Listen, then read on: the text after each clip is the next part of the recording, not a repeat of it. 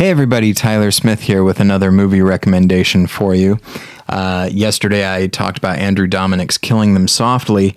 Uh, today, I'm going to talk about uh, Danny DeVito's Hoffa, which came out in 1992 and was written by David Mamet. Uh, I feel like Danny DeVito is not talked about very often as a director.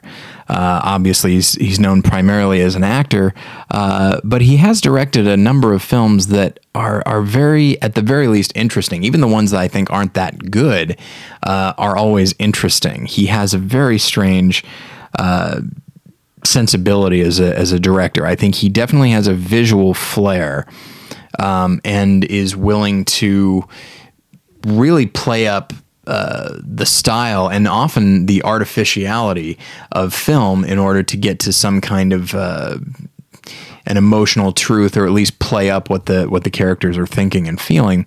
So Hoffa is, as I'm sure you can imagine, about Jimmy Hoffa, the the union leader uh, who kind of helped develop what unions are and what and the power that they can have. But in doing so, uh, he made some enemies, and then he just disappeared, and nobody really knows why uh, or where. Um, and so it features uh, Jack Nicholson as Jimmy Hoffa, and it's an interesting performance um, because you know Nicholson is a guy who's so naturalistic in front of the camera that when you see him acting with a capital A, uh, it can be a little jarring, and I think people naturally are suspicious of that. So, like in this, you, he has a little uh, like. Uh, not a, not a prosthetic or anything, but he has he definitely has a fake nose. But then he also has this thing on his upper lip that just changes the way his mouth moves, and he doesn't look like Jack Nicholson. Then he's doing it. He's he's speaking in a very specific way, um, and it takes a moment to to go along with him. But then pretty soon you just kind of settle into watching that character and seeing how he operates. And it is it is a very exciting performance, I think, um, of this guy who who has really great intentions and is actually able to achieve really great things, but is also a bully and kind of a gangster and just not a really good person and was quite possibly corrupt and, and all these other things. And so, um, so you have these, this, there's this contradiction of a guy who whose goals are good and noble and they probably started from a noble place and they might continue to be from a noble place but as he gets more power uh, he starts to change a little bit and become uh, if not literally corrupt then maybe philosophically corrupt. Um, and uh, so it's and it's interesting to watch Jack Nicholson turn into that. And it's important that that somebody like, Nicholson play the character because he is charismatic. He is somebody that can be charming and that you want to go along with. And Nicholson was always good at that, even when he's playing, you know, the devil himself.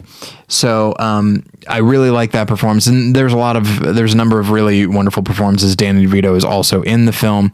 You also get the wonderful J.T. Walsh. You get Armand Assante, John C. Reilly, Um, Robert Prosky is in the film uh, briefly, and he's delightful. Um, and it's just, uh, and th- there's a boldness to the film that I really respond to.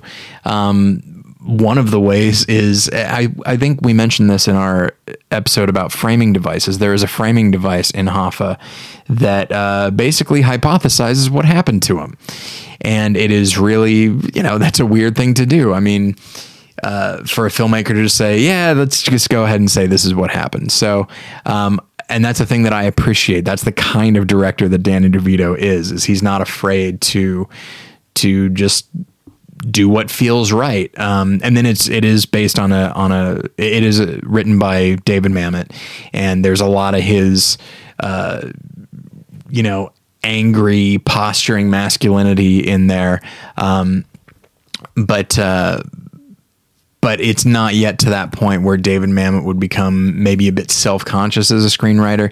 Instead, he was writing to the character rather than require that the character come to him. So, uh, all around, it's just a really good movie. Uh, I'm not sure if I'd say it's a great movie, but it's it's a film that is, that over the years has kind of fallen through the cracks, and I don't think it deserves to. Really great performance by Nicholson, and I feel like it's it's probably a good entry point into Danny DeVito as a director. And he hasn't directed that many things, but those that the films that he has directed are always interesting. And I feel like Hoffa is a good jumping off point for that. So uh, the film is available uh, online for, uh, well, not necessarily for free, but if you have the right service, you can find it. Uh, and I highly recommend it. So I will see you tomorrow.